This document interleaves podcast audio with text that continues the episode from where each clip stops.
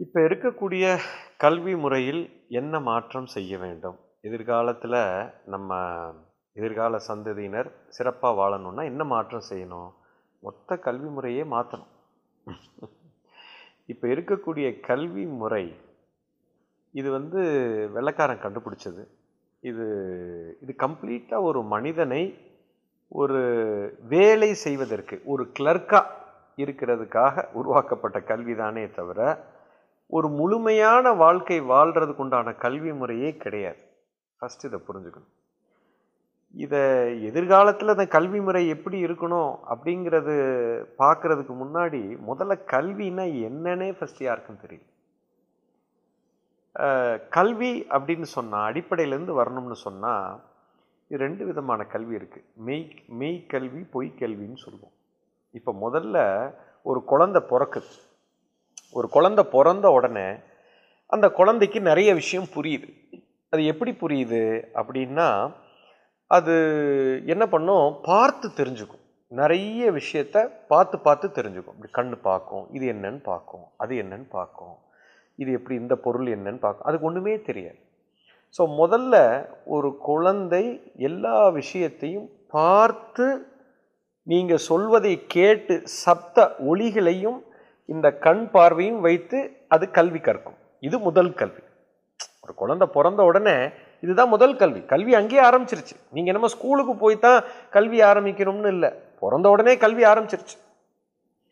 அப்போ பார்த்தும் இந்த சத்தத்தை கேட்டு ஃபஸ்ட்டு ஒரு குழந்தை புரிஞ்சு கொள்ளும் இது முதல் கல்வி. அடுத்தது நம்ம அந்த குழந்தைக்கு என்ன சொல்லித்தர்றோம்? ஆனா அவனா சொல்லித்தரோம் ஏபிசிடி சொல்லித்தரோம் அப்போது அந்த மொழி என்ற விஷயம் அங்கே வருகிறது. ஸோ அந்த மொழி அப்படிங்கிற ஒரு விஷயம் அங்கே வரும் பொழுது அந்த மொழியை வைத்து இப்போ ஒரு லாங்குவேஜ் அப்படிங்கிறது ஒன்று கிரியேட் ஆகி அதை கற்றுக்கொள்கிறது. இது இரண்டாவது கல்வி. இந்த இடத்துல இந்த மொழி அப்படிங்கிற ஒரு விஷயம் வந்த உடனேயே அந்த பொருள் சம்பந்தப்பட்ட புரிதலே அங்கே அழிந்து விடுகிறது. இப்போ ஒரு ரோஜா பூ அப்படின்னா அந்த ரோஸ் அப்படிங்கிற பேர் தான் கண்ணுக்கு தெரியுதே தவிர இப்போ நான் ரோஜா பூ அப்படின்னு சொன்னேன்னா உங்கள் பூ உங்களுக்கு ஞாபகம் வர மாட்டேங்குது. உங்களுக்கு அந்த ஆர்ஓஎஸ்சி ரோஸ் தான் உங்களுக்கு ஞாபகத்துக்கு வரும். மொழி என்ற ஒன்று வந்ததுனால உண்மையான புரிதல்ல இருந்து மனிதன் விலகத் தொடங்கி விட்டான். இந்த நாலெட்ஜுங்கிற விஷயம் இங்கே தான் உண்டாகுது. இது ரெண்டாவது கல்வி. அதுக்காக மொழியை கற்றுக்க வேண்டாம்னு சொல்லலை இது இரண்டாவது கல்வி. மொழி என்ற ஒரு கல்வி வருகிறது.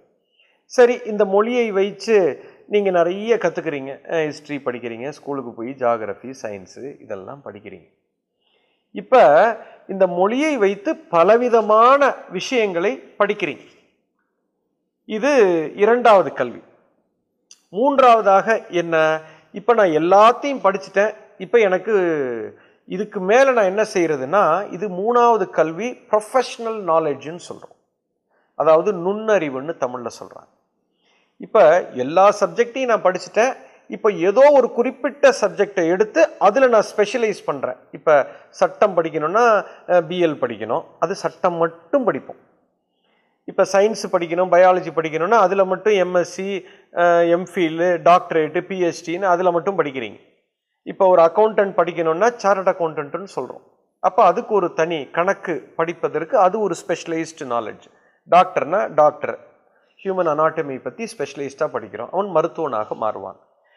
இன்ஜினியரு டாக்டரு ஆடிட்டரு சயின்டிஸ்ட்னு இப்படி தனிப்பட்ட ஒரு சப்ஜெக்டை எடுத்து அதில் நுண் நுணுக்கமாக படிப்பதற்கு பேர் நுண்ணறிவுன்னு பேர் ப்ரொஃபஷ்னல் நாலேஜ்னு பேர். இது மூணாவது கல்வி. இந்த கல்வி எதுக்கு உதவும்? இந்த கல்வி பணம் சம்பாதிப்பதற்கு உதவும். அதுக்கு மேலே இதை வச்சு நீங்கள் ஒன்றும் பண்ண முடியாது. நீங்கள் ஒரு டாக்டர் ஆனால் பணம் சம்பாதிக்கலாம். நீங்கள் ஒரு இன்ஜினியர் ஆனால் பணத்தை சம்பாதிக்கலாம். ஒரு சார்ட் அக்கௌண்ட் ஆனால் கணக்கு பார்க்குறது உங்கள்கிட்ட வருவாங்க பணம் சம்பாதிக்கலாம். வக்கீல் ஆனீங்கன்னா பிரச்சனைனா உங்கள்கிட்ட வருவான் பணம் சம்பாதிக்கலாம். இதுக்கு மட்டுமே இது உதவும். ஆனால் இது எதுவுமே வாழ்க்கைக்கு உதவாது. இப்போ இப்போ உலகத்தில் இருக்கிற கல்வி வந்து இது மட்டுமே இருக்கிறது. இதையெல்லாம் தாண்டி மெய்ஞானம்னு ஒன்று இருக்குது மெயினாக இதை பற்றின ஒரு ஞானம். இதுக்குள்ளே என்ன இருக்குது? இந்த உடம்புனா என்ன? மனசுனா என்ன? உயிர்த்தன்மைனா என்ன? லைஃப்னா என்ன? இயற்கைனா என்ன?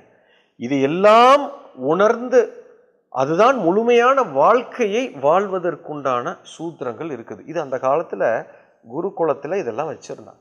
அதை பூரா அழிச்சிட்டோம் நம்ம. அழிச்சிட்டு வெறும் வெளி சூழ்நிலையை கட்டுப்படுத்துறதுக்கு உண்டான கல்வியை மட்டும் கற்று வச்சுக்கிட்டு பணம் சம்பாதிக்கிறது மட்டும் பார்க்குறோம் வேற ஒன்றுமே இல்லை. என்னை கேட்டால் பத்தாம் கிளாஸோடு முடிச்சுக்கலாம். முடிச்சுக்கிட்டு இந்த மெய்ஞானத்தை எவன் முழுசாக கற்றுக்கிறானோ இவன் உலகத்தையே ஜெயிச்சிருவான். நீங்கள் நிறைய கம்பெனியில் பார்த்துருக்கலாம். நம்ம நிறைய அறிவாளிகளை நாட்டில் உருவாக்கிட்டே இருக்கோம். ஆனால் வெறும் அறிவாளிகள் வந்து வாழ்க்கையில் ஜெயிக்க முடியாது. நீங்கள் புத்திசாலியாக இருக்கணும். உலகத்தில் அறிவாளிக்கும் புத்திசாலிக்கும் நிறைய வித்தியாசம் இருக்குது நாட்டில் நிறைய அறிவாளிகள் இருக்காங்க. ஆனால் புத்திசாலிகள் ரொம்ப கம்மியாக இருக்காங்க.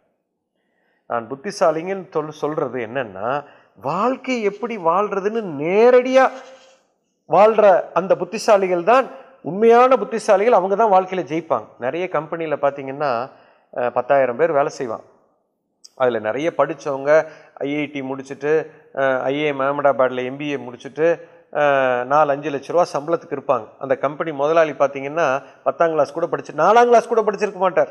பத்தாயிரம் பேர் வச்சு வேலை வாங்குவார். அவருக்கு இந்த காலேஜ் நாலேஜ்லாம் இருக்காது. பட் அப்ளிகேஷன் நாலேஜ் பயங்கரமாக இருக்கும். மிகப்பெரிய புத்திசாலி. ஸோ புத்திசாலிகள் தான் உயர்ந்த இடத்துல இருப்பாங்க எப்போவுமே.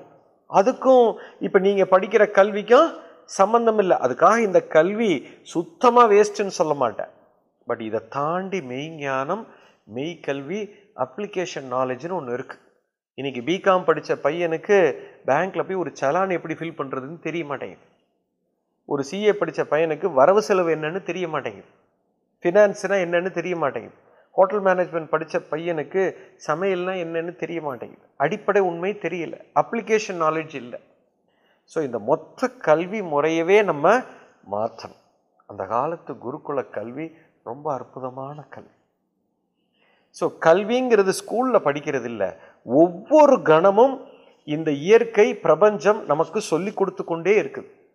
அதை கூர்ந்து கவனிச்சாலே நான் மிகப்பெரிய புத்திசாலி ஆகிவிடலாம். ஸோ இந்த மெய்ஞானம் தேவைப்படுகிறது. என்னை பற்றின ஒரு ஞானம் இந்த உடலை பற்றின ஒரு ஞானம் இந்த உயிர்த்தன்மை பற்றின ஒரு ஞானம் இந்த சாஃப்ட்வேர் இந்த மனம் என்ற மாபெரும் சக்தியை பற்றின ஒரு ஞானம் இதுதான் உண்மையான கல்வி. இதை ஒருத்தன் எப்போ முழுசாக படிச்சிட்டானோ இந்த உலகத்தையே விலைக்கு வாங்க மீதி எல்லாம் ரொம்ப ஈஸியாக பிடிச்சிடலாம். அது ஒன்றும் பெரிய விஷயமே கிடையாது. இதைத்தான் அந்த காலத்தில் சித்தர்கள் கற்று வைத்திருந்தார்கள். அதைத்தான் எழுதி வச்சுட்டும் போயிருக்காங்க. அவங்களுக்கு தெரியாத விஷயம் இல்லை புரியாத விஷயம் இல்லை. எந்த சித்தனும் காலேஜுக்கெல்லாம் போகலை. மெய்ஞானத்தை ஒன்றை வச்சே உலகத்தையே ஆட்டி படைச்சிட்டாங்க. ஸோ இந்த ஞானத்தை நாம் மறுபடியும் இந்த சமுதாயத்தில் கொண்டு வரணும். அதுதான் ரொம்ப முக்கியம். மெய்ஞானம் தான் ஒரு மனிதனை காப்பாற்றும். இப்போ இப்போ இருக்கிற அந்த கல்வி முறை ஒரு மனுஷனை காப்பாற்றவே காப்பாற்றாது அவனோட வாழ்க்கை சந்தோஷமாக இருக்கிறதுக்கு வாய்ப்பே.